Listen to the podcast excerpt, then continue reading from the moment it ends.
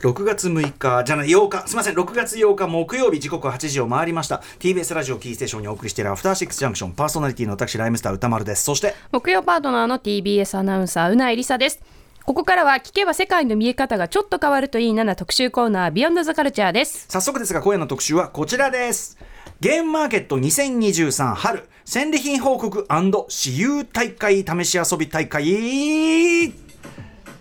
2023年5月13日土曜日から14日日曜日の2日間東京ビッグサイトにて開催された日本最大規模のアナログゲームの見本市ゲームマーケット番組では5月11日に直前企画としてドロッセルマイヤーズ代表の渡辺則明さんとカタログを見ながら注目作品をチェックしましたということで今回はその答え合わせ編とでもいった回でございます、えー実際に渡辺さんが現地で獲得したアナログゲームボードゲームをお持ちいただきイベントの報告会と私有会ね、えーまあ、こんなゲームがありましたよというご報告と実際に遊んでみるというくだりをやりたいと思いますということでプレゼンター兼遊び相手の渡辺則明さんですこんばんはあこんばんは今日はもう本当に遊びに来ましたねえはーいありがとうございます。ちなみにゲームマーケット、今日6時半台のカルチャートークね、あの三遊亭楽天さんね、あそうですね現場で一席僕も見ましたよあ、見たんだ。はいイ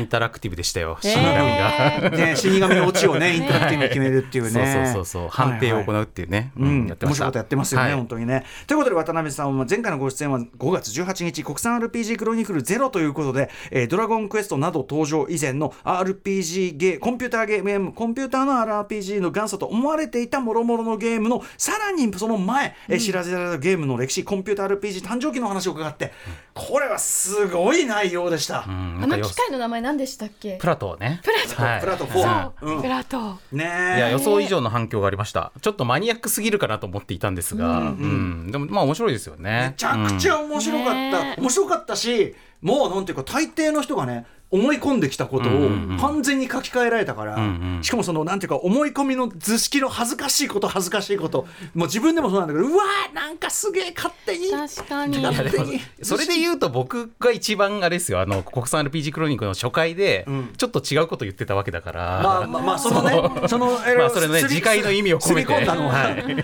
で、えーということで素晴らしい特集でございましたがその内容もフィードバックされたという、えーそしてあの特集の内容をさらにブラッシュアップして載せた、はいねえーという国産 RPG クロニクルゲームはどう物語を書いてきたのかというこの本がイーストプレスからついに、えー、21日発は売いされるということで、実は今日実物の本がついにできた形でスタジオ内に持ち込まれておりますありがとうございますおめでとうござい。ありがとうございます。えー今日はまあこれに紐づいてちょっとお知らせがいっぱいありまして、はいい、いでしょうかぜひはい6月21日にこの書籍国産 RPG クロニクルゲームはどう物語を描いてきたのかが発売されまして、えーされる予定でしてで、えーライムスターさんのオープンザウィンドウと同日ということであーそうはいはいなのでまあぜひあの一緒に買ってどいたちだらいてですねどちらを選ぶかそれをあなたし ますまあ両方という手もあり ます、はいインタラクティブそうですね。で、翌日の6月22日木曜日には、えーファイナルファンタジー16が発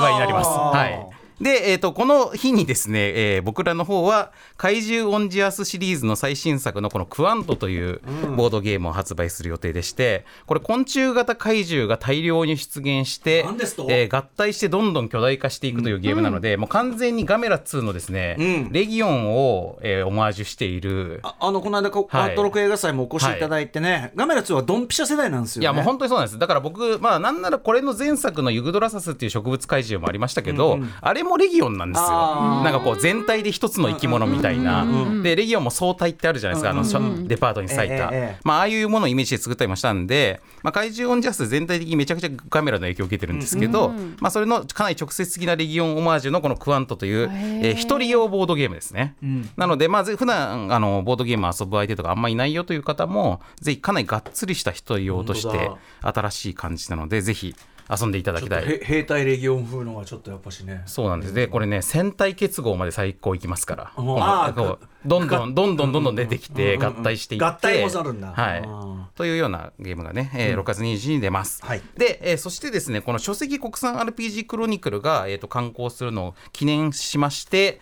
えー記念トークイベントのが書店とかであの行うやつを3つ今予定さしてまして、えーちょっとあの、はいそれぞれお知らせさせていただきたいんですけども、え1つ目えー本屋 B&B、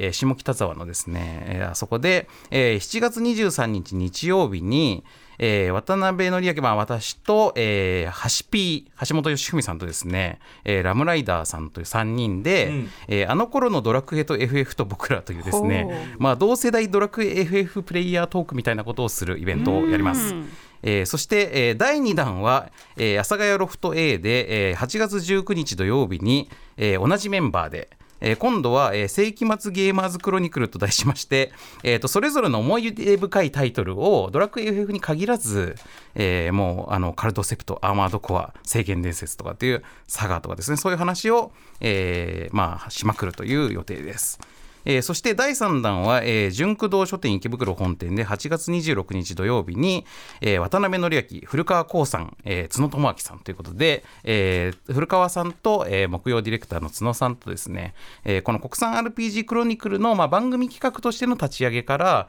えーどういうふうに企画を進めていって、えーさらに書籍化していってっていうところの、えーまあ、いきさつというか、えー裏側みたいな話をさせていただく、えーゲームを語る言葉を探して」というタイトルで、えーまあ、ゲーム関連の書籍とか、まあ、あるいはこの木曜日ですごくゲーム関連の特集角ディレクターは、まあ、いっぱい企画していらっしゃるので、まあ、その辺のこのゲームを語るということというようなテーマの、えー、トークショーをする予定です。ということで、え3つあるんですけども全部あのえっと、配信もやる予定なので、あの遠隔地の方もぜひですねあのチケット買っていただいて、えー今は、え1個目の本屋 B&B の7月23日のイベントはもうすでに予約が可能な状態になっておりますので、まあ、詳しくは、えードロステルマイヤーズのツイッターアカウントを見ていただければと思います。そして何よりね、国産 RPG クロニクル、こちらの本も買ってください、イースト予予約してくださいってことですね、はい予約が大事という予ことで約がすね。大事という話をこのこの間の、ね、金曜のフューチャーパストでさせていただきました。はいえー佐久間信之さんと私、歌丸のはい伸びは、佐久間さんは、まあ、そのだから国産 RPG やってきた派。そうですねでも俺 ね、いや俺帯おかしくねっつって、いやで もこれはやだっからてねっつってんだろっやつって。やった派とやってない派のね、あのダブルネームっていう最強のい藤井やになりドまラしたのクでエ FF やってねっつってんだろっつって言うのに頼まれて書いた帯なんで、そちらもね、あのぜひ参照して、はいそのでもこ立れは場からもってうことんでですもか僕らはね。う夢が叶いましたこれは、はいいやでも素晴らしい本当に歴史的な書物になったと思いますありがとうございますはいはいえーといったあたりでそんな渡辺則明さんこの番組もお世話になりっぱなしでございますが、えー今回はゲームマーケット行って,、はい行ってきてというかまあ行ってきてというかやってきてというかね、はいえー中の人としていろいろやってきましたやはいえーということでいろいろそしてさらにいろんなところのゲームをゲットしてきたという戦利品で遊ぶわけですが改めてゲームマーケットとはどんなイベントなんでしょうかはい、えーゲームマーケットですね、日本最大のアナログゲームの見本市というか展示即売会なんですけれども、まあ、商業作品もあるし、インディー作品もあると。だからまあ、ゲーム、ボードゲーム版のコミケみたいなもんだとよく説明してるんですけれども、えー東京ビッグサイトで年2回、2日間にわたって開催してまして、えー大体ですね、まあ、1回あたり数万人の来場者がいるというイメージです。で、えー数百の出展サークルがあって、なので、まあ、数百の新作アナログゲームが毎回出ているということですね。なので今日ご紹介するゲームはあくまでそれの本当に氷山の一角、で、まあ、僕が気になったものを個人的な、えー趣味も含めて、えーご紹介するという感じになります。全部回る全部遊ぶは本当に不可いや能ですよ本ね当に無理です、まあ、前回うないさんと一緒に回りましたけど、まあ半分いけたかなぐらいの感じでしたよね。あのまずちょっと普通のこういうなんですか見本市と違うのがルールを教えてもらうところが必要なんですよそうなんねで。すよ、だから皆さんも1分で説明しますねみたいな、簡潔に短く説明してくれるんですけど、みんなのアイディアを何十個も浴びてると、もうだんだん脳みそもそうそうパンチドランカー中でみたいになってきてだからすごく体力も必要だけど、でもめちゃくちゃ面白い、掘り出し物見つけた時、ん出会っちゃった時の、んうわーみたいな、その感覚はねここでしか味わえないいいでなっすてよ思いまねし。あたの説明受けてこれ買いますってなった時のね、やっぱりこのあのサークルの方との、うんまあ、交流っていそううそかう。そう、説明受けてなおかつピンとこず買わずっていいうや時それのそのテクニックも非常に大事です。いやだからほとんどは説明受けたけどあなるほどっつってちょっとじゃあ他も回ってから考えますねってやっぱなるんでまあそれもだんだん上手くなっていくんですけど、はい。はい、えーということで今年のゲームマーケット、えー、と5月13、14になったわけですけど、はいまずその会場行ってみて、はい雰囲気とかどうでしたかそうですね全体としてはやっぱりそのコロナ中にやっぱりゲームマーケットってこうアナログなのでいろいろこうお互いにこうゲームカードを触れ合ったりとか、まあ、いろんなことがかなり制限されていて、で何より私有ができなかったんですよ。でボードゲームってやっぱ実際に遊んでみないことには面白いか面白くないか分かんないでんすねでうんうんうんそうなるとどうなるかっていうともともと人気のあるサークルのなんか話題作がん事前面の予約でほとんど完売して、それをみんなが取りに行って回収するだけみたいな感じに、まあ、極端な話ね、うんうんえっとなっちゃう傾向がちょっとあって、うんちょっともったいないなと思ってたんですけど、うんまあ、今回からかなり私有が解放されたんで、うんまあ、それこそ本来のあのあのゲームマーケットの姿に近づいたというのがでかいですね。人でもそれなりにありました。うんうんで、やっぱりあのーその親子連れとかファミリーのお客さんが、やっぱりコロナ中はかなり減っていて、まあ、やっぱりマニアにそういう意味でも偏っちゃってたんですけど、今回はですね、その家族連れの、あのーお客さんもいるし、あと家族連れで、えっ、と、出店しているところも結構ありました。えー家族がだからそのうちの一つ、このピスタワードっていうゲームはですね、うんかわいい8歳の女の子が作ったゲマージムかなんですけすど、ごいこのピスタチオの殻にですね本、当こだのひらがなが書いてあって、うんうんで、まあ、これの、あの、ひらがなを使って単語を作っていくっていうゲームなんですけど、うんうんピスタチオの殻って、こう、微妙にこのカーブで、うんあの、こう角度によって、こう、中身が見えづらいんですよ。うんうんうんなので、なんかこうやってこう近づいたりとかして見ながら、あ、これは、おって書いてあるんだみたいなうんので、こう集めていくところで、まあこの形に面白さがあるっていうゲームで、すごくよくできてるんですけど、この女の子のこう、ルール説明もそれこそね、めちゃくちゃ上手で、あなんか練習したのかなみたいな。うんまあでも頭のいい子なのかななとも思いましたけどへー、まあ、とにかくなんかそういうこう、あのーまあ、子どもの頃になんか自由研究で工作したりとかって僕らの世代にもありましたけど、やっぱりそれをこうちゃんとこうなんか人に見知らぬ他人に買ってもらって遊んでもらうってまあすごい体験だと思うんですそれをよ。だからして親はしてあげてるわけじゃないですか、うんうんうんこのサポートをこ確かのに周りのこのケースとかも作って、みんなで売ってましたしねいやなごんか家族すで。ごいこの子ゲームクリエイターになるんでしょうね将そう来では全然それはあり得るしうわーでしかもそれが同列にしなんていうか、まあ、ある意味同じ土俵で勝負できる場というか、うんだからまあデジタルのゲームでももちろんそのスクラッチで小学生がゲーム作るとかできますけどそれがさすがに商業作品のプロのものと比べてそっちのが面白いってことはなかなか難しいと思うんですけど、アナログゲームはね全然ありえるんですよ確かに確かに確かに確かにうんそこがまたね熱いなと思いました。うんはいでまあ、あと全体としてはステージイベントが充実していたっていうのもよくって、それこそさっきのねあの三遊亭楽楽天天さんさんの TRPG 落語とか、あと,、えっと先日あのこの番組のゲストで何人かあの出られた師匠さんたちがいましたけど、うんうんアナログゲームミュージアムという、まあ、新しく設立しうん設立中の、うんえーまあ、ミュージアムのあ、ーえー設立宣言というか、うんうんはいまはあ、い設立記念トークイベントが行われて。はいはいうんでまあそれこそアナログゲームをどうやって整理して保存していくかってあいーう体系を今から考えていきますみたいうんな話があってですねそれは藤倉圭一さんがねドーンと書いてますそうなんです、はいまさにね、うんうんうんなのでまあこの動きっていうのは今後もねなんかちょっと面白いかなと思うので、まあ、前回の図書館のさあの整理番号の話ってあの仕組み自体すごい面白かったと思うんですけど、まあ、そういうのがまた新しい体系が作られていく過程ということで、うんうんあのちょっと注目していきたいなと思っております。んはいはいということで、えーそんなゲームマーケットで、はいまあ、渡辺さんが、まあはいピックアップしてきたそうですね注目作まあいよいよ作品をいろいろ紹介していきたいと思うんですけど、えっと、今回まあ2パートで、うんまず最初は、えっとまあ、実際にここで遊ぶわけじゃないんだけどこれちょっと注目したっていうものをいろいろご紹介させていただいて、後半は、まあ、後半というかメインではあのなるべくこうあのこの場で実際に遊んでなおかつ今回はですね、あの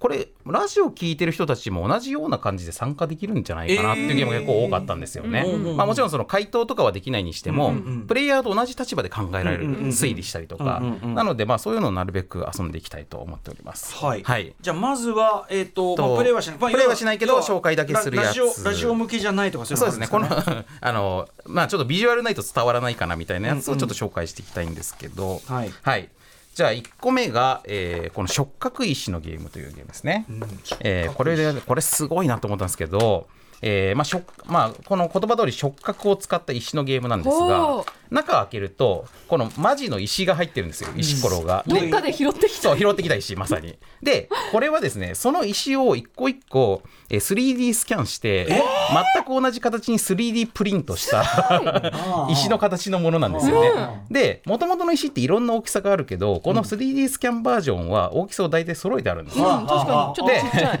これをこの袋にそれぞれ入れて袋に入ってる状態でこう触ってみてどの石の形なのかを当てていくっていうあーゲームなんですけど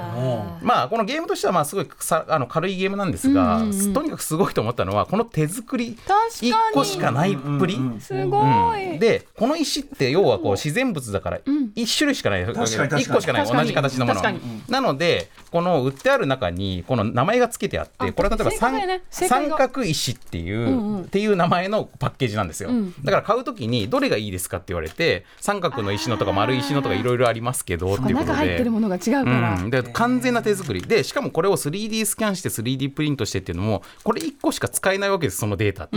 だから全部のパッケージが全部別々に作り直されている、手間かかってる、でなんならこの袋もこの袋は別に本当はその必要はないんだけど、袋は可愛い全部違って全部全部手ミ作りシじゃンないでですかそ手う作りしてる感じが伝わってきますねいろんな布これで使もって袋になんか入れちゃってわかるかなそうそう結構難しいんですけうんうどんすごい厚いあのね布もあるん結構分厚いからで、うんうんうんでもこれ何はセットくらい用意されていてやなんかまあでも僕の見た感じ56個しかないんじゃないかなって見ましたけどまあでも手間かかりますプもんねリンターの方の石すげえ色綺麗なんねですよ色綺麗めちゃくちゃ。でこれをなんかそのみ物静かな眼鏡の女性が一人で売っててですへーねなんかこうなんかこう新世代のなんていうかクラフトというかちょっとなんか杉義春みたいな世界っていうかですね無能無能の人そねうそうそうそううんっていう面白さがありましただからこういう手作り感のでこ今回一番そこがなんかこう際立っていたものっていうのいはいでこんなすんですねね。アナログならでははのい手作り感出てて、なのに 3D プリンターとか 3D スキャンみたいな技術も使ってるという、うんうんうんまあ、ちょっと不思議さありますね。出会っちゃうと買いたくなるタはイプいだ、、これが触覚カルタっていうサークルの触覚石のゲームという四もの角です。石ってこれちなみにいくらぐらいだったんですかえー、とこれは結構しましたね多分そうですよね3000円くらいしたかあなーでもでもうんでも全然全然でもまあ手作りですからね、一点物だし、はい、で次がですねまたちょっと全然違うんですけどこれはかなりダークホースでもともと別に全然注目とかしてなかったんですけど水溶液推理ゲーム、うん、えーこれはですねどういうゲームかというと、えーカードが中にいろいろ入っててですね、はいまあ、ていうかねこの表を見ればまあすぐ分かるんですけど、えー皆さんプレイヤーがそれぞれ、えー配られたカードをもとに水溶液になります。でか配られたカードうないさんのカード見たら、はい硝酸カリウム水溶液とか書いてあるわけですよ。書いてありますねいろでいろ歌丸さんは塩酸とかなってて、うんうんであの古川さんは炭酸水とかなってるとするじゃないですか、でその人たちにそれぞれにいろんな試薬があるんでじゃああなたにスチールウールを使いますみたいなことをやるわけですよほうほうほうでそうすると歌丸さんはは変化なしうんうんだけどうないさんは、えー青を出して溶けましたみたいな塩酸はそ泡うを出して溶けそれるをうないさんが答えるわけですね、このスチールウール入れたらどうなりますか私溶けちゃいますってでいうことですねあじゃあ塩酸だなみたいな だからこのねあのあれですよこ役のを当てるんだそうなんですだらから、まあ、いろんな試薬があるんであの例えば、えーそうですね電気を通しますかみたいな。そうそうそうそうそうそうで例えば青色リトマス紙と赤色リトマス紙があって、はいこれは例えば反応しなかった場合青色リトマス紙に反応しなかったら酸性じゃないってことが分かるんですけど、でもアルカリ性かもしれないし中性かもしれないわけですよね、うんうんそれでだからなかなか結構確定しづらかったりするんですけど、これめっちゃ強カードだなと思ったのがこの BTB 溶液を使うとですね、はい酸性なら青、きえー黄色中性なら緑色アルカリ性なら青色になるんで、一発でねこのあれが分かるんですよ勉。強になるこれって本当の BTB より話ですよ強ねい、そうそうそうそうそう。科学に基づいてるもんそうなんです。でしかもすごいなと思ったのが実は今皆さんにこのあの反応表を配りましたけど、はいこの表がねなんかパッケージに入ってないんですよ。だからあ知ってる前こ提んななんもだのみたいはな。常識。 まあいやあのねこの QR コードがあってここで見れますっていうのはあるんですでけど。もやっぱりその化学知識がもともともうある程度以上はある皆ってさんことなんじゃないかな作と。作る人も作った人たちのうん周りは、まあ分かるっしょみたそういそうな。そうそう多分だからまあ覚えてほしいみたいなことかもしれないねあー学習として。あーなんかいいり勉強になるわ確かにそう理系の大学院生の皆さんだったみたいなんですけど、まあでも自分の得意領域ってそういうもんじゃないそのうん映画ネタとかもさ、まあ他から見ればまあまあマニアックと見える話を、うんうんうんまあこっちは別にいやいやそのもう長年こんな話ばっかしてるんだよみたいな。うんまあ、これはこの世界では常識なんですけどねみたいな感じだと思うんですけど、であと面白いと思うのがこれ、まあ、ゲームとしてデザインしてるわけじゃないからこの反応表自体は、だからさっきのえっ、と 面白いのが、えーそれこそスチールールが泡を出して溶けるのって塩酸だけなんですよ、 でこの一発で決まりすぎる要素が結構あっ確てかにあーでこの見た目見た目どうですかとかなった時にこの炭酸水だけが泡を出してるんで すよでこの一発で決まりすぎんだろみたいな、まあそれはそれはそうだろう。 そうとかがあるのがゲームバランス悪いっちゃ悪いんだけど、まあ、このいわゆるゲーム性みたいなこととは違うロジックで作られてるところが僕は非常に新鮮に感じま俺した。今これ見てて、うんへえと思ったのは重曹ははいクエン酸クエン酸をねは入れいて、で反応するのって重曹だけなんですよ。でも、うん重曹と反応するあの水溶液がめちゃくちゃ多いんです よね、他にも。あそうそう重曹そうなんですよね、うんだそからうそうあそう面白いみたいな。そうなんです重曹自体がおー重曹はあのそういう水溶液としても出てくるし、試薬としても出てくるっていうね、本当だうんだから、そうかね重重曹はいいやつみたいな ね。うんこれね結構面白かったですねへーはいここれれやっはぱ水溶液水利ゲームですこれなんかちょっとなんていうかな、ゲームそのものから解像度高すぎ新作が見えるといううかんうんうね。んうん、そうだからいろんな人が作っているというゲームマーケットの面白さが出ている、えー、アールスプロダクションというサークルでした、はいはい、で次はですねメガボルテージプロレスリング、えーこれはですねプロレスのゲームなんですけど見た通り、えーこれがでも作りが面白くってあのちょっとまあボードゲーム好きは割と知ってるんですけど能登半島だけに伝わっている伝統ゲームの「ゴイタ」っていうゲームがあるんですよ。能登半島の漁師町の宇都市町っていう地区だけでもともと伝わっていた日本のローカル伝統ゲームがあるって、うんうんこれ結構面白いんですはよいはいゲームシステム自体が。でそのゴイタっていうのをなぜかプロレスモチーフにアレンジしたカードゲームが、このメガボルテージプロレスリング。ででゴイタっていうもの自体が相手と同じカードを出すとそれを受けることができるで受けきれなくなったら、えっとまあ、受けることによって相手に、えー反撃ができるっていう仕組みになってるんですけど、それをプロレス技で相手が出してきた技の同じカードで返すと次は自分の攻めに回って相手がそれを受けてみたいな風にプロレスモチーフにしてあってでしかもそれをあんまり早く上がっちゃうと点数にならなくって、ある程度技の掛けをしていくと観客のボルテージが上がっていきはあある程度かん観客が温まってるところでフィニッシュを決めると初めて点数になるっていうあなかなかプロレスらしいですね。じゃあ途中までは協力ゲームでそうそう、まあ、協力というか、まあ、場をお温めて互いるに期間、うんで最終的にどっちが取るかみたそいうななんですみたいな感じになるんですかでそれを2人2人でタッグマッチでやったりとかするんですよだから僕が歌丸さんにパスを出していって最終的に歌丸さんがフィニッシュを決めるみたいなそういうことができるようになっているっていうですねうん面白いこと考えるなという感じのやつですねその元のねそのごゲいたゲームゴイタゴイタもすごいんですよなんかね。そうなんですごいたはねあの昔はだからめちゃめちゃマニアックだったんですけどまあここ10年ぐらいで割とボードゲーム好きの間では有名になったっていう感なじんでそこだけで発展したんだろう。そうまあ、これもね伝統ゲームの面白いところがあるんですけど、はいそして、えーまあ、またダークホースもう一個言っとくと、えーパスタちょっと今今日ね実物忘れちゃったんですけど「パスタ作ったお前」っていうゲこームれ不思議だよがねあタイりましトて。ルね。パスタ作ったおはい、前。鴨田ゲームっていうサークルがあってあさっきの、えー、とメガボルテージプロレスリングがつくばゲームズというところでした、えーこの「パスタ作ったお前」はですね、えーまあ、湘南の風の、えー純恋歌の歌詞から来てると思う、うん多分ねと思うんですけど、まあ間違いないですよねはい、でまあそのえー大親友の彼女の連れ美味しいパスタ作ったお前、家庭的な女のタイプの俺一目惚れというこの詩から来てるわけなんですけど、はいまあ、これ衝撃受けたのはやっぱりゲームマーケットに湘南の風の世界観が入ってきたの初めてだと思う んですよ多分。まあまあまあまあ。で、えっと、それにインスパイアされたパスタを作るゲームなんですけど、このカードでなんかペスカトーレみたいなこの分割された、えーカルボナーラみたいな、はいはいカルボナーラみたいな分割されたカードがあってその分割されたカードを場の中央に出していくことによってパスタを作っていくんですけど、パスタを作っちゃいけないゲームで。パスタ作っちゃうと他の人に「パスタ作ったお前」って指摘さ れてそれでそれでこの開いてみて実際に完成してたら負けなんですよ。でそのこれこれ本当にゲームマーケットの現場で説明を受けてくだって思って買ってやってみたら、すごいちゃんとしたゲームで絶対盛り上がるあのね割と渋い戦略的なゲームでまあなんかやった感じその簡易な麻雀っていうか、へー要するにこのあのカルボを今出したら通るかあなーどうかなみたいあなーでドキドキしてカルボを伏せて出したら指摘されちゃって、まあ要は論されちゃったみたいな、うんそういう感じのね役になっちゃってそうそうそうそうそう、うんうんうんっていう感じのゲームで。なんかこれ やっぱねこういうのに出会った時が一番か興奮するわみたいなこうだわ完全なダークホースでした。なるほどはい、ね。パスタ作ったお前鴨田ゲームですそういうねこ。とだったんだこれはいいという感じであの掘り出し物もありつつでまあ他にも面白いゲームいっぱいあったんですけど、えーこの場で遊ぶのに向いてるゲームをいくつか持ってきましたんで、はい CM の後、はいじゃあ遊びんでいきたいと思います。 After Six Junction.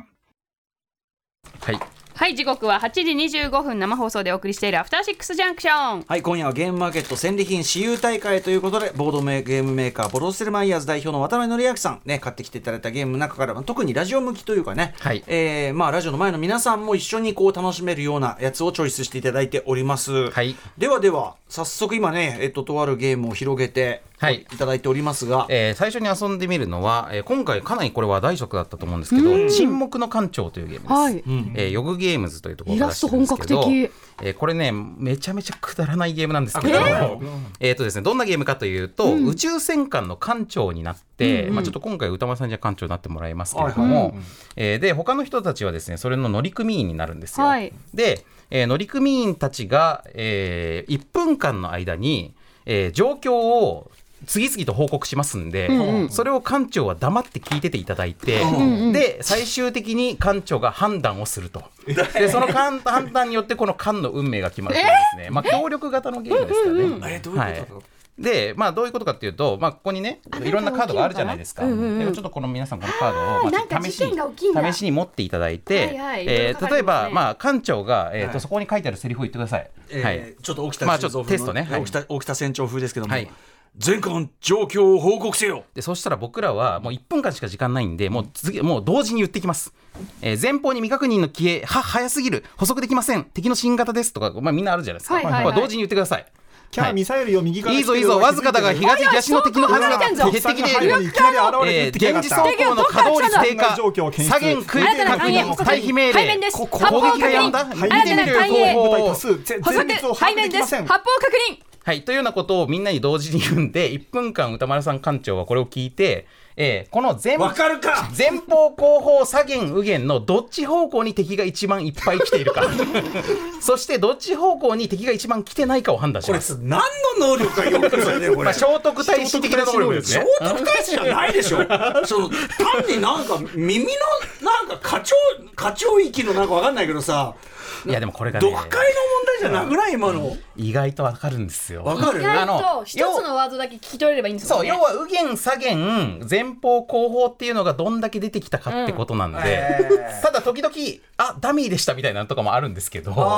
あまあそういうのを、えっとなんとなくいい印象のある方向となんとなく悪いことが起こってる印象のある方向をえで、まあ、4分の1ですから。ーでそので最終的に、えー終わったらですねこの裏か役割カードを裏返してください。はいはいはいでここに、まあ、館長もあるんですけど、えーここのセリフがありますんで、んまず館長が、えー一番、えー敵が少なかったと思った方向にワープ用意を言ってください。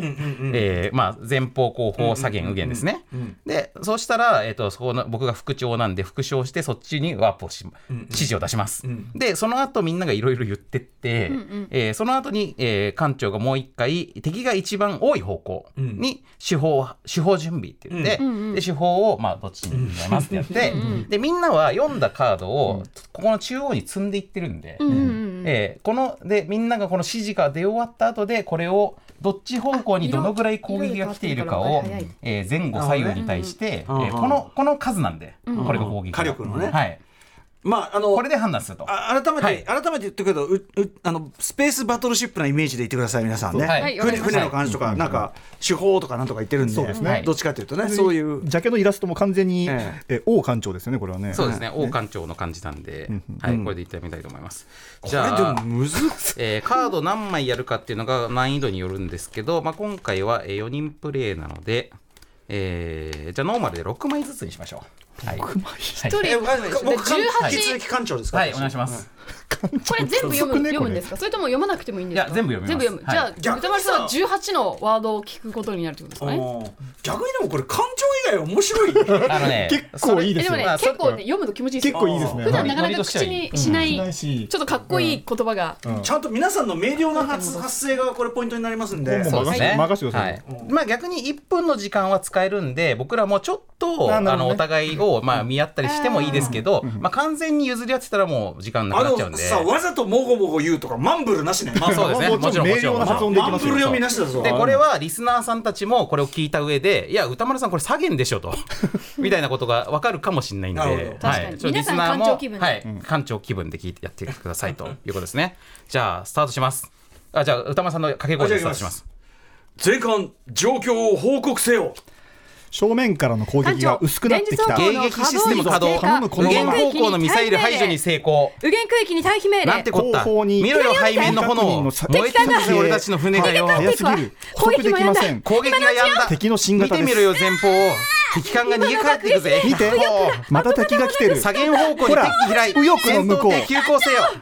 違う前より左舷かものすごい待ってくれ前方あいや全部後方だあ敵の攻撃なだんでもなかったわ背面の戦艦右を見てなんてまがまがしい巨大戦艦なの片方あんなの絶対勝てっここのないわ間5倍はあ左を見る。て結構時間余っ光っていく攻撃新もたやなんだ敵へ補足今のうちよ左から来ます左を見てなんてまがまがしい巨大戦艦なのあんなの絶対勝てっこないわ最後た終了です時間が余りま した重要なとこが残っちゃったじゃない今大体はい50秒ぐらいですこれでね、はいなんかさ途中、なんかさセリフっぽいのとか入ったりしてさ、もうひどいですよね実際戦艦ってこういう感じだと思いますよあと、あとうなりさんはほとんど何言ってるか 演技がねでもすごうんく声のなりきらなきゃ迫真のねなんだろうやっぱ声のこう全部合わせた時に立つ声とあるがあるかもしれないえですね誰か聞きやすかったとかあります今ちなみにこのカードのふりさ仕分けをしてますけど聞きやすいのは渡辺さんだったかな、いやなっぱるほ。私古川の声は聞きにくかったで古すか川さんはでも最後にねなんか肝心なこと言ってましたもんね。そうですこれはもう完全にボーナス問題ですよ私あのうわーとか書いてあるんでそこちゃんとうざうざ演技しなきゃとそ思れっうてるさくてもううる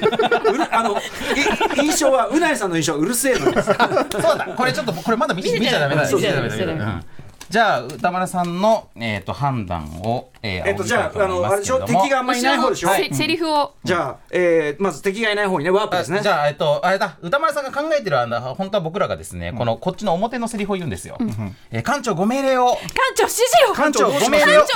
館長我々はどうしたらじゃあ行くよ。あ、じゃあで、で、分かったら、この1個目を言ってください。はい。前方ワープ用意。前方、ワープ用意。超次元跳躍ルート確保戦闘中域離脱まであと30秒そして、あで 多次い方、多い方。はでいい。きます。そしてしえーつえーと左舷左舷手法準備。左舷、手法準備。手法エネルギー臨界点突破目標補足発射準備完了撃てージョージョーで、これでどうだったのかということなんですけれども、えー答え合わせとしては、おもろいわそうこれで本当はここからカード並べるんですおもろけいわどお、もろいわえー、どうやろうこんな感じでして、あれもで、えっと、こやの罰は打ち消しで、こう、迎撃成功とかでこう減ったりとかするあーんでで、こもううげんうもやまっあて、まあう来てげんんなこうやって、で、これは結局何でもなかったっていうね、やつなんで、おこれ、これないじゃないですか。でそう前する方だと、前方一番前方ゼロ前方ゼロ前方ワープ正前方解正解ですいやそしいてやこれ私館長うんはい、えー、一番多いのはやはり左舷ではないですかはい名館長ありがとうございおめでとうございます全ありがとうござ然でいまきすてるじゃないですか助かりました最後に我が艦最後に左舷に巨大な戦艦がとか、あれが残ったからでもたった1枚だけですよそれもまあそうですよね完全に逆にはそんぐらいしか聞こえなかっいやでたも古川さんがすごくあの重要なサポートをしたということでもありますから。最後にの確かに残してそうそうそうそういやそういうのもやっていいのかねそう時間差で言っていいのやかでもね僕最後にこの「あごめん何でもなかったわ」みたいなの最後に言っちゃう可能性もありますからでね。あのねそう、でも渡辺さんの何でもなかったは結構聞こえたんです、その前あそうですか前方がどちらこちらっつっててあじゃあもう前ないわっていうのは思ったんですよね、あ地球か何もかも皆懐かしい、ね、無事帰ってこれましたね。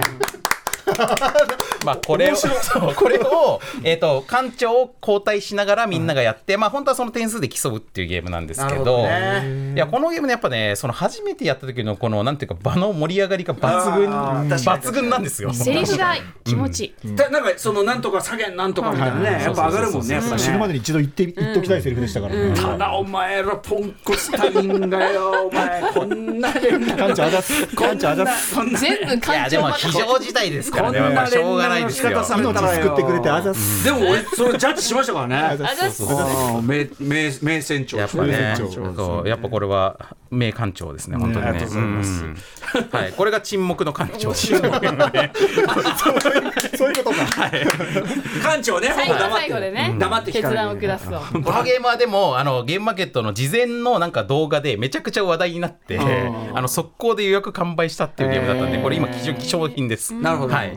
というぜ感じでひぜすひ。皆さんははいい、えーヨグゲームズというところでしたね。まあちょっとこれ今売り切れ中ですけど、まあ再販されたらぜひ皆さんね、あのお買い求めください。はいえーそして、えー次にやりたいのが、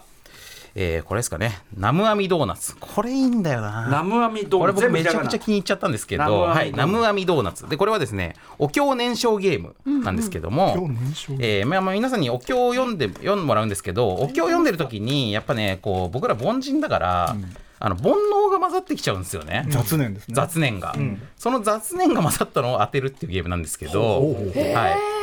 ばですね、まあ、この最初にこういうのでテーマが皆さんにこう示されまして、じゃあちょっとこれ1枚ずつ配りますけど、はい来ましたはいでまあちょっと今、まあ、僕はちょっと自分で言っちゃいますけどスポーツっていうのが僕に来てるんですよ、で僕がこのスポーツをえーここに、まあ、なんか書くわけですね。ここに、この自分の、この子に。えースポーツ、例えば、まあ、自分の中で、えーここもちろん、本当は人には言わないけど、サッカーとか書くわけですよ。でそうしたら、えー自分の番が来た時にこのお経の中からですねこのオリジナルお経でまあこれは実際に実在のお経ではないフィクションのお経なんですけども、あのでこのフィクションのお経を読む時にこのサッカーという言葉をこの中にうまく入れて、えーひどい。吉は丘で岩とせさかいしさとか言うわけです。下手下手かな。でこれをでも今下手っておっしゃいましたけど、はい本当はこのスポーツってことを知らせない状態ではいはいやるんで、はい確かにねお菓子のこと言ってるかもしれないし動物のこと言ってるかもしれないから意外と分かんないんですよ。そうか、俺はサッカーがでいつ出てくるかなって聞いちゃったけあーそど、うそそううじそゃうなそういわけだもん確かにね。ねでこれを読んだ後で、僕のテーマだけ公開してあー実はスポーツですとえ。あとか、スポーツが入ってました後とにいうこ公とを言った上で、まあ、皆さんに当てていただくという感じなんですけ開どされもるんだ。結構難しいぞ。まあ、ちょっと一回やってみましょうかじゃあね、僕のこのちょっとスポーツじゃないテーこマれにやっしぱまおす経よ。読みスキルがね、はういですねお経読みあスキとルあとさそのお経っぽいワードにするセンス、あーそうですねやっぱさ、そうですねサッカーとかさちっちゃい字なんか入っちゃうとちょっとバレやすいけどそうですねそうですね3文字以上にしなきゃいけないというのがあります。 3文字以上、はい、あとえっ、とまあこのなんていうか音節に分かれてもいい。あのあまたいでもいいんですねなんてうかまたいでもいい。だからこうさで決めてカーにしてもいいっていなるほどうねのはあるんですが。はあまあちょっと行ってみますね、うんじゃあ今回はテーマを明かさないでいきますんで、うんうんこれあのあラジオの前の皆さんも、我々聞いてねはい僕がどんな煩悩を混ぜ混ぜ紛れ込ましたかということをですね、えーお願いしますじゃあいきますおげんわけうかぺすうのじちだうざいぷこらやおじいんめやおむずっえー、わかったかな僕の 煩悩今サブサブがサブが見抜いたりみたいな見たミノワダ D が見抜いたりみたいなこと言ってるけど。え小次郎小次郎を破れたりーねこれリスナーどうかな、えーテーマは飲み物ですオッケわかっー。た。わかった。じゃあ時計回りなんでうないさんから回答お願いしますコーラおっと当たった正解ですそこまで、うんそこまであーはいなるほどねそうだから上流の人が外したら次の人に次の人に行くんですけど俺でもねちなみに分かってなかったですこれもコーラって聞こえてました。あ、本当ですてかかコーラしかうんワードが聞き取れなくて、うんテーマのみのものだといいなって思って、おーテーマまはたいはいはいはい、うんというゲームなんですけどじゃあちょっとうないさん次行きましょうかいや ちょっといいですねこれ、はいはやる側いこれねテーマね隠すのうまくてもなんかあれだしな。うんなんか書いてください3文字以上ですもんねね、はい聞く側の雑念の問題でさ、だからそうなん実はこっちだよね、問題はなんねか一個引っかかっちゃうとそっちに引っ張られるえこれむずっえ難しいでもあえて挑戦しようかな、多分もろばれえど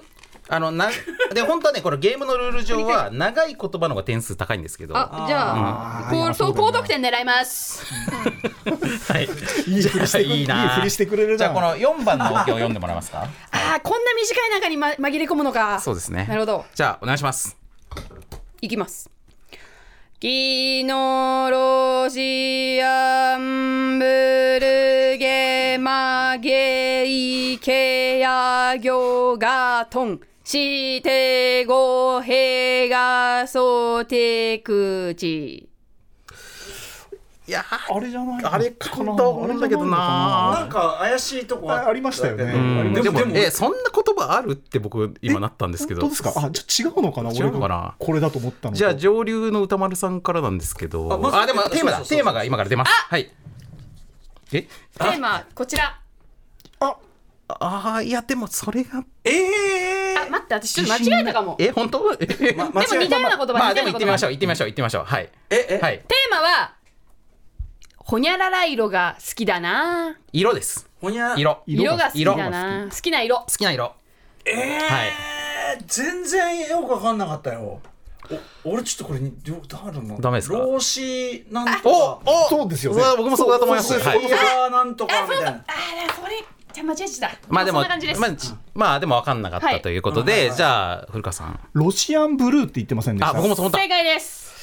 えロシアンブルーって色ああんでの。ごめんなさい間違えてロイヤルブルーをロシアンブル ーってあそうなんだ。いやいや今あきいや僕ね最初ねなんだよこれ最初国だと思ったんですよね。ロシアンブルーって猫の僕も猫の種猫の種類動物動物テーマだったのかなと思ってたあーあそうなんだ。俺でもロシアアンときたらルーレットしか浮かばないあロシアン感の違い、あねでもやっぱバレましたね。国だと思ってその後でもロシアンブルーって聞こえた気がするけどなってなってそういう色があるのかなみたいなこれ思って猫まのしたね。うん種類になっちゃいました。なるほど。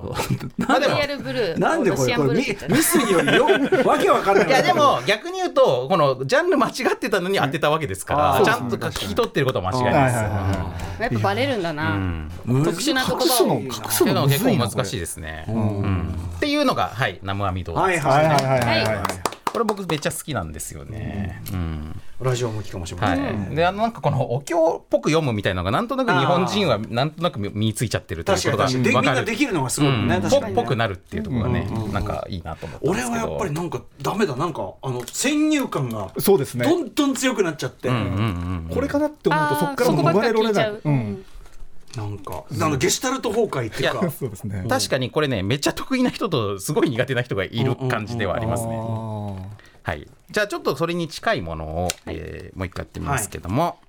えー言い間違い人狼あ、えーこれは米光和成さんの作品ですね。おーあ米光さんはいあちなみにさっきの生網ドーナツはボドゲーマボドゲームという、えーサークルの作品です。米光さん今回めっちゃキレキレで、出すゲーム出すゲーム全部今回すごいじゃんっていう感じで、まあ、ちょっと先輩なんであれですけど、失礼な言い方ですがいやいやえーまあ、すごいんですよとにかく米光さん、今ノリノリなんですよ。へーでえー、と言い間違い人狼というのはですね、まあ、人狼なので、あのうないさんのねぜひ人狼スキルを生かしていただきたいんですけども、えー皆さんにこのね人狼のカードを配ります役職の。でこのカードを見るとその中に見てに見てはい見てください人間と人狼とあと狂人みたい裏切りかなっていうやつがあるんですけど、えーまあ人狼は、えー人狼ですね。で人間は人間で、えー裏切りは人狼を守るっていうか、まあ、その人狼のふりをするってゲームなんですけどどうやって人狼かどうかを判断するかっていうと、えーこのか真ん中にカードを出します、たはい。えー人間はミトコンドリアって言ってくださいうんで人狼は見たことないドリアって言ってくださいでこれをせ近い感じだーので同時にみんな言うんで、またそれだまたそれだ またそれだまたそれだなので人狼はミトコンドリアっぽい言い方で見たことないドリアって言うんでまあそれで歌丸さんなんか今ドリアって言った気がするんだこけどれでもさ一人女性の声いるのちょっと不利じゃまなあいちですょっかと目立つかもしれないですねでも僕このゲーム最初説明聞いた時いやそんなんわかるだろうともろバレだろうって思ったんですけど、ええ実際にや意る外ととあのね自分も声出してるあからー意外とわかんないんですよだから多分これ多分リスナーはすごいわかんじゃないかあなただ聞いてるから確かに確かにうんだからリスナーはにとってはもろバレだと思いますが、僕らは意外とわかんないということを念頭に置いて皆さんちょっと聞あいてといさたっだききたのいと館長からすれば本当わかんないですよマジでうんそうですねうんうんじゃあちょっと,、えー、とお題を変えまあでも役職は変えないで皆さんのこの役職でやってほしいんですけど、はいえー皆さん人間カードを引いた人はメリーゴーラウンドと言ってください、えー人狼カードを引いた人はめり込んだお団子って言ってくださいじゃあせーのでいきますからねはいイエスえ1 2 3 4あスかピード感は？あスピード感は早めでまあそうですねメリーゴーラウンドぐらいでいきましょうあかーは結い構ゆっバくレりるだ人だねけどな。はい、じゃあ12の3メメリリーーゴゴーーララウウンンドドこれで、まあ、ちょっと話し合いをしますけど、まあ僕はでも古川さんがお団子って言ったような気がしますけどどうですか私ねこの辺からお団子聞こえこれたも。渡辺さんかと思ってた俺えうないさんかと思った俺うないさんかと思っ俺追われてんの歌丸さんは多分、うんメリーゴーラウンドって言った私はね明瞭な発音で、ね、でその裏切こりの二人だよ多で分狂人に当たる人は、あのおお団子っぽく逆に言ってるはずなんですよ人狼を守るために。ああ、そういうのはありなんそうだそうそうそうメリーゴーラウンド、うんなうんうんメリー ゴメリーゴーラウンド、うんメリーコン、まあそうですよね。だから、でそんなにニュアンスまでわかんないってサブの人はえちなみに分かえどうえ分ってるんですかってんでかすかサブの人あ分かってない分かんない。あ、結構分かんないんだ。なるほどじゃあもう一回やんなあもうえもうもう一回言ダメダう、メもう一回ダ言メ言う言うう。言うでもそれ人狼にかわいそうだから、ちょっと、まああじゃあ、じそゃあこれは、これは一旦、あの、これでもう投票しちゃいましょう。あそうなんだ、はい。えじゃあ、せーので人狼だと思う人を指さします。せーの。じゃあ、僕に2票、古川さんに1票、えーうないさんに1票なんで、僕が2票ですけども、えー正解、じゃあ皆さん発表します。せーの。私が人狼でしたはい、そうなんですよ。あー僕はに僕は人間ですね。いで、うないさんが裏切りだから、まあ、うなぎ、うお団子に行ったお団いやあんまりそそこんなまに意識してなかっでたそこまで意識してないけど確かにそういう立ち回り求められるなってなんかメリコンダっていうのをすごいメリーゴーランドにかこう埋もれるようになるべくあータイミングを聞いていってましたそう。で、これね、人言うタイミングはねあるあるあるそうそ絶う対あそるうとそう思あうの後ろに自分の声が残らないようにしたいとか人狼思っちゃうしあーと小さい声で言っちゃうんですついねんでそもそも古川さん声ちっちゃかったなっていうのがちょっと怪しい感じがあっあそうですたとかねもあるじゃあこれを踏まえて次のいってみましょはいうはい、ーはいえーあこれはいい面白いはえあー人間は苫小牧えー人狼はトマトうまいって言ってくださいこれは紛れそうこれだってさでもイントネーションが違うじゃん、そもそもだからそれはそのイントネーションで言っていいですそれでいいですかうんだからトマ,、うんトマトうまいみたいな感じなんじゃないですか多分 ね、はい、じゃあいきますよ12の3トマトうまい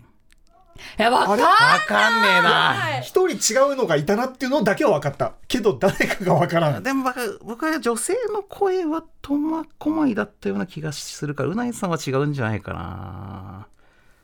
あサブそうもですかサブもやっぱ分からないサブわかる分かんない分かんないんだえ正直本当今わかんなかった僕はね両方聞こえたんですよでもこ両れ方が全部等しく聞こえ聞こえ たからマジでどこかわかんないあのこれはだから出題がすごくすごくて、やっぱりトマコマイとトマトうまいは、うん鍵かけてトマトうまいが要するにそのうがう合体してねがう確がかにうが母音だから、うんうんうんあのトマトってやっぱ一音になっちゃうんでリすエよ、ゾンしちゃうってことねうん、だからこれは、まあはっきり言って隠れやすいうん、だって隠れやすいし、言ってる本人ももう分かってない からなりやすいからトマト前かトマト前か分かんないですようこれは難度高いと思うけど、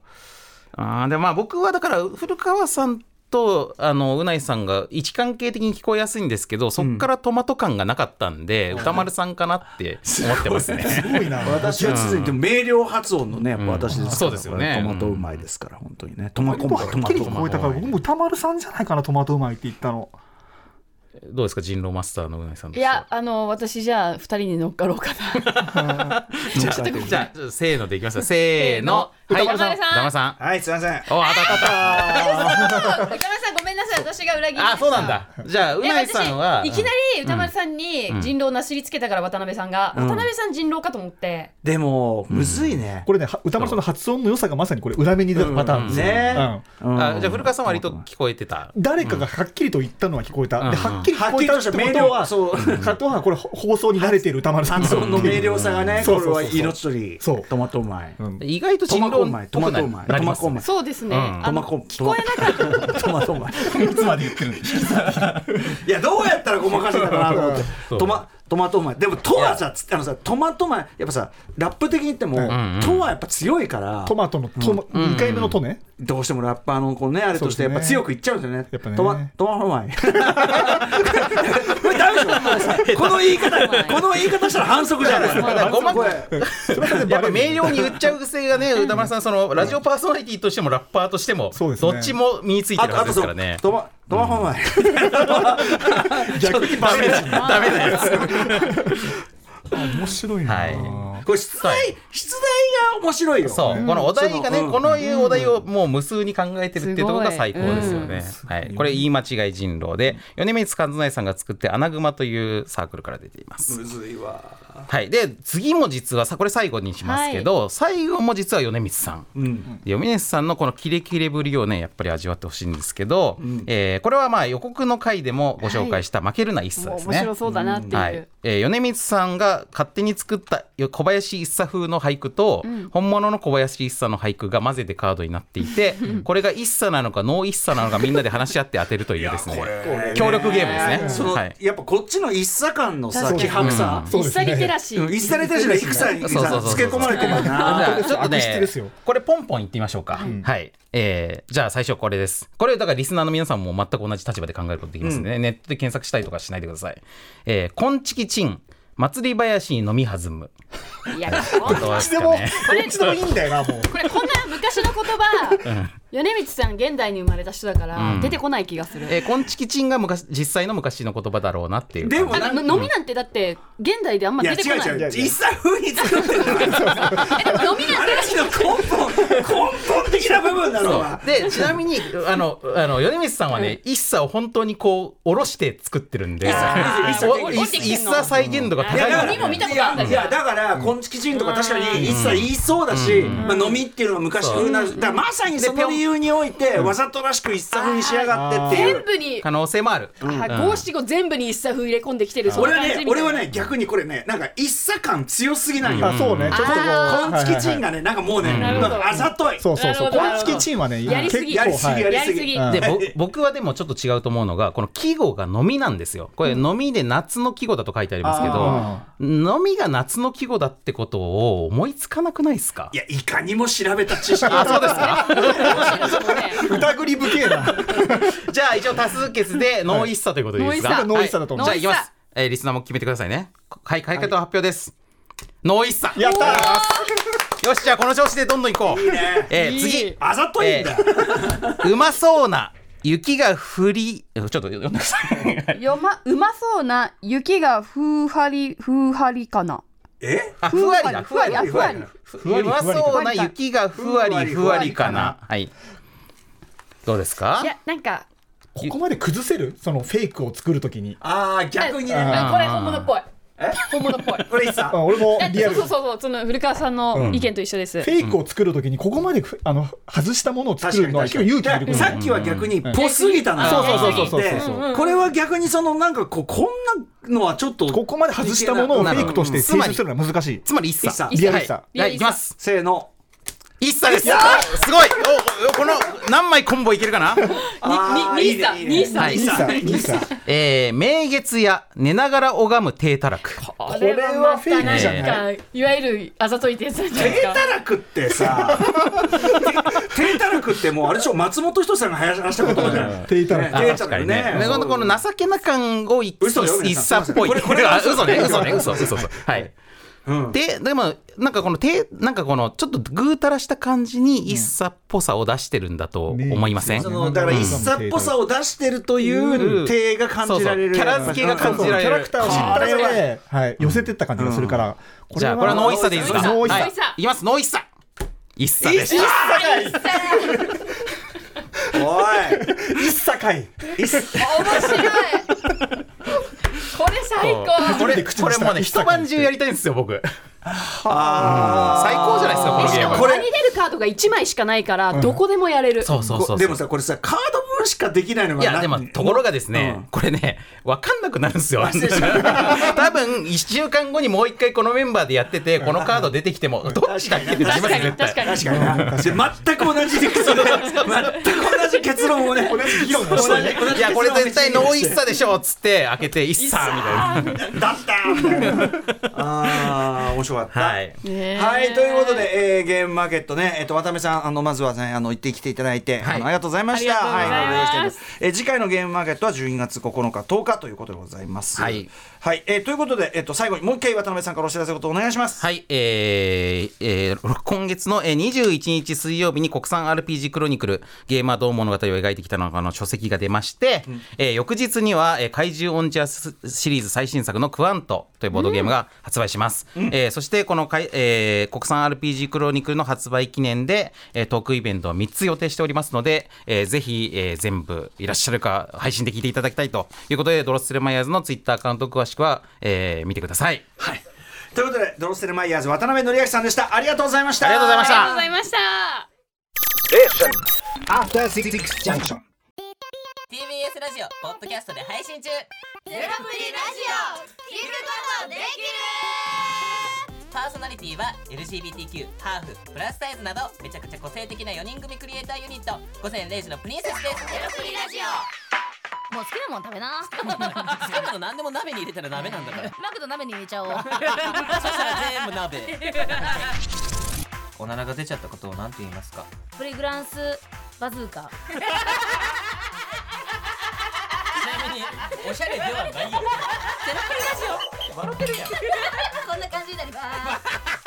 笑い方海賊になりますおうち最後にこの CM 聞いてるみんなに一言お前お前なんで言ったとにかく聞いてくださいゼロプリで検索ゼロプリラジオ毎週土曜午前0時に配信それではポッドキャストで会いましょうせーのほなまたゼロプリレディオ